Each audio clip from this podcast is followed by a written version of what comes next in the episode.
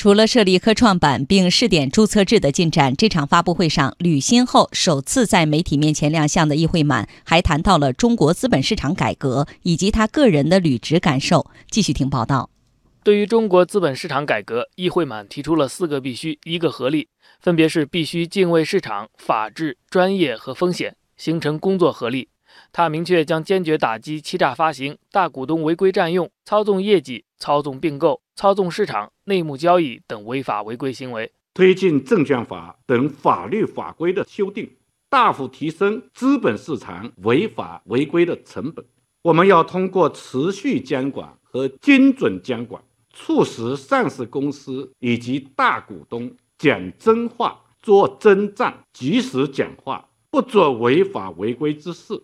以净化市场的生态。易会满任证监会主席刚满一个月，他的履新感受也很受关注。他说自己有三大感受：需要加强学习，需要保持定力，也希望方方面面笔下留情。我们的工作直接面对的市场，每一天都在做现场的直播。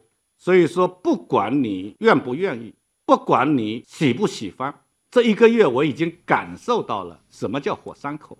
也感受到了火山口的味道。